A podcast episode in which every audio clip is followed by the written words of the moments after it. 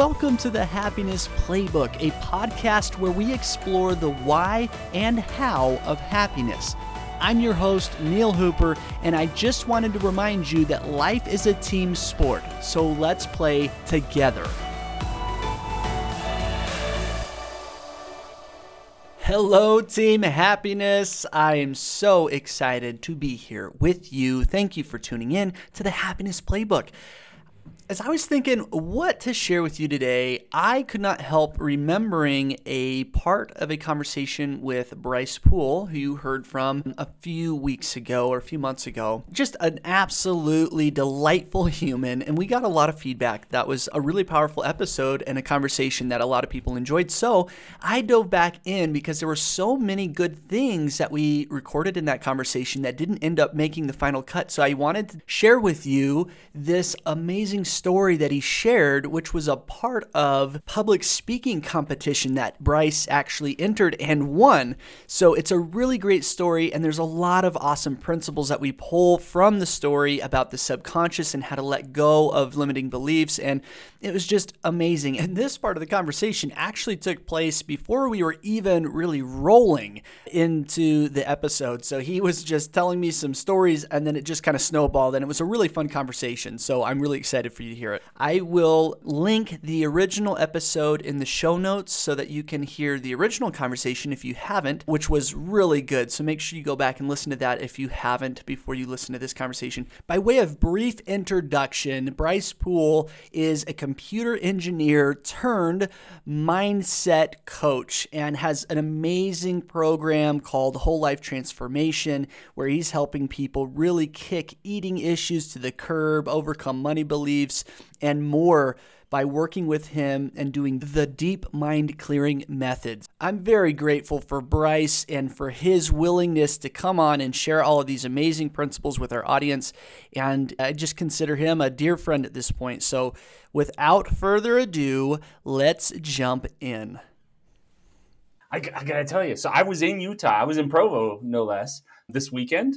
I was competing at Julie May's speaker competition so I won. What? Yes. No way, dude. So anyway, I'm you're now interviewing an award-winning speaker. That's a big deal, man. It is cool. That's it's so really awesome. Cool. Yeah.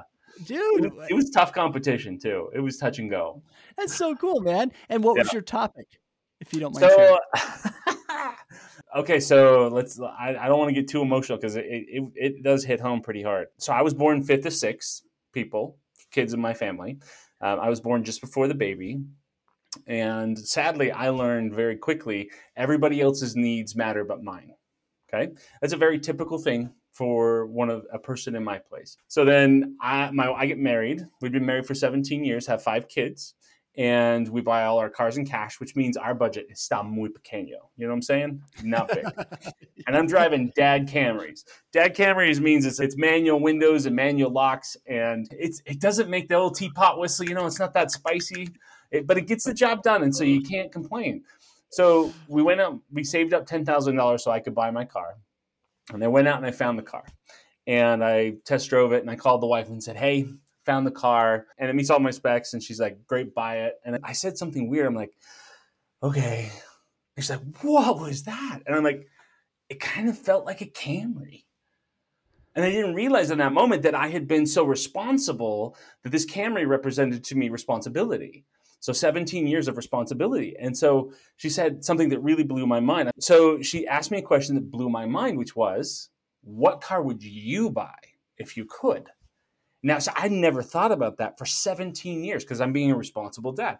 I had a baby really quick after we got married, not on purpose, but that's the way it went. That's a good story to tell us another day. So she asked, and I'm like, I don't know. Like, I don't know what car I would buy. But if we're going to test drive cars, let's do sports cars. And she's like, yes, let's do it. So we found a used car dealership just down the road. We went to it. And I walked in, and the guy's like, you know, you kind of look like a Porsche kind of guy. I got a Porsche out there. You want to drive it?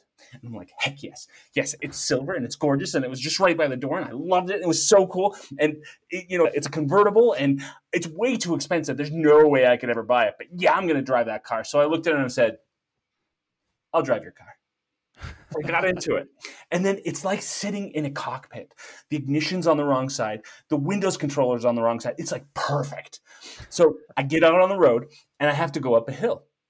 So I give it the gas and I open up the throttle, and the sound of it is like really throaty. It's like, and as a grown man, I will not lie, I cried. It was so beautiful. like this is the definition of spicy. You know what I'm saying? So I get back around, come back, and I tell the wife about what happened, and she's like, "You need this car." And she's like, "How much is it?" And I'm like, "I don't know." So the windows were both down, so I rolled up the windows, and there's a sticker. It's the same price as the Camry down the road. And so she's like, Are you going to buy it? I say, No, a good Camry dad would never buy a Porsche. I, I, could only take one kid to the grocery store. I can't even barely put any groceries in there. It doesn't have room. No. And we left without the Porsche. And the next days were down days. And I wasn't doing so hot. And there was some self sabotage going on here. So I get a phone call. I'm at work I'm in my cubicle listening to everyone else uh, talk. I'm, I'm at my keyboard looking at some monitors, just doing the daily grind and kind of down. And the phone calls from my wife, and she's like, Bryce, you're a good dad and you're a great uh, husband. You're going to go buy the stupid car. I said, Yes, ma'am. I will buy a stupid car. And so we bought it. And I love this car. It is so much fun. And it is silver and Kirby. And its name is Polly. nice. and we drop the top and we go driving, and it's wonderful. And I love this car now, right? It's in my garage. I love this car. So, what I learned from this was I have worthiness issues. I have difficulty receiving. I have a difficulty being okay with receiving. That is so cool, Bryce. And what I really dig about what you're sharing is a lot of the time we focus on our conscious mind. Mm-hmm. That's kind of easy. It's a very immediate thing to address and even to see results from, you know, at least initially. But if we say happiness is a skill at the happiness playbook, right? That needs to be exercised. And we always focus on the conscious muscle, right? And it's easy focused there, sidetracked and maybe even stuck on the, the conscious mind. But to really exercise that subconscious muscle of yeah. that part of your mind, that's where you start to really build momentum and long term results. And so I love that you focused on that. And it's hard to let go. We're going to get into this. Maybe this will be a bonus clip that we can share with people. I love it. But letting go of those worthiness issues is hard and anything you can do to reshape that to begin letting go of that old unhelpful perspective and start to adopt newer healthier productive perspectives is going to absolutely change the game it's so powerful because you, are absolutely right happiness is a skill and it's a choice and we have to choose it but it, yes. there's also that the subconscious is at war with us sometimes with the beliefs that we picked up as kids and what I found is if I can remove those, then it takes away the resistance to happiness. Now, my, when I practice that happiness, like you were talking, then it actually is effective, like really effective. Yes. So then I can just power into it, and the world's my oyster at that point. Instead of feeling like I'm drugged down by the world, now the world is supporting me and lifting me as I go for it. Now I become an Olympian instead of a couch potato right? I love it. Okay, I got to share. I'm a visual learner. And as you were sharing that just now, this was the imagery that came to my mind. Are you ready for this? If you're going down a stream and then you realize where the stream is going is not where you want to go, mm-hmm it's really hard to row your boat upstream. And if you could compare the stream is your subconscious and you in the boat, that's your conscious mind, until you get that subconscious current flowing the right direction, it's really hard to, to get that momentum and to just come out swinging and yet that's what we do so often. We rarely give any time or attention to the subconscious mind but that's the current that's the direction that the river's flowing. So if you're not paying attention you're going where the river's taking you. That's exactly correct.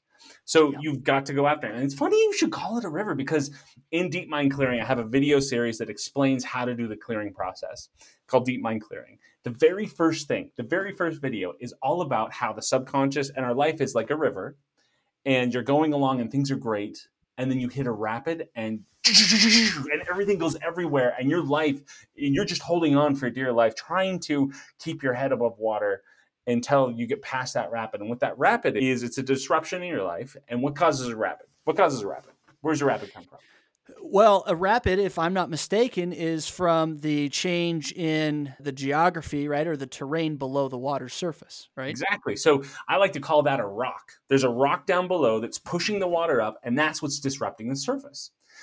That rock is represented in our subconscious by a limiting belief.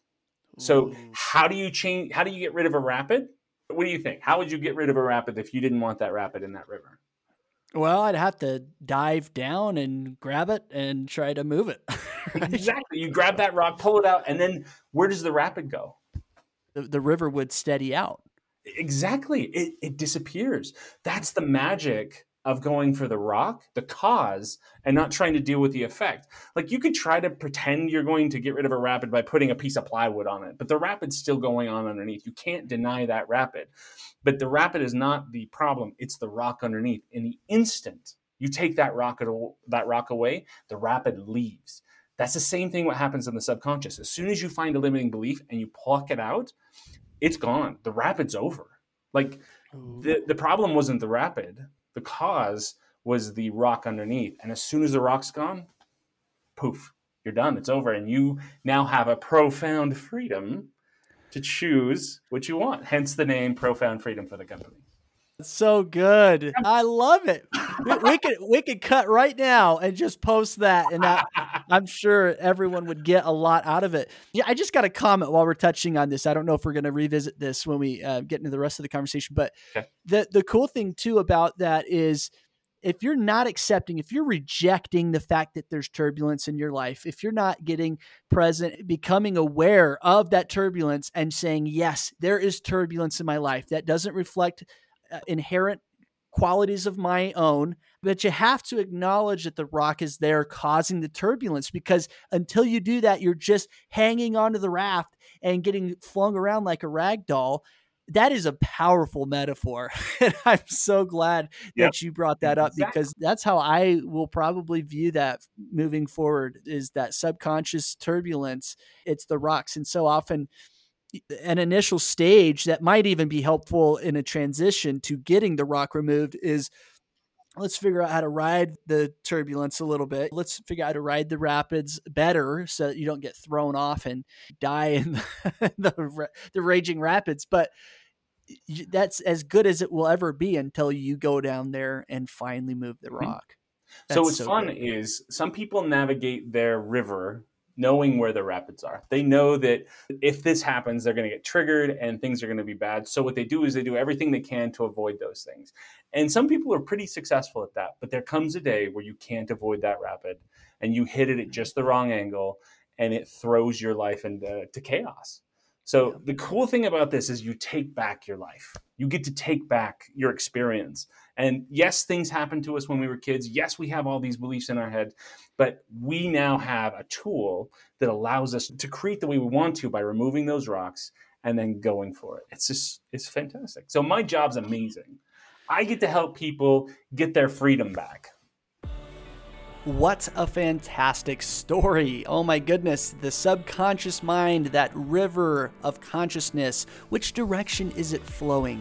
I want you this week for our play of the week to identify one subconscious belief that is preventing your progress and growth and preventing you from being happy and taking risks and letting go and playing as you identify these subconscious beliefs and really start making nice with that inner voice in your head, you're going to be able to really level up and continue developing the skill of happiness.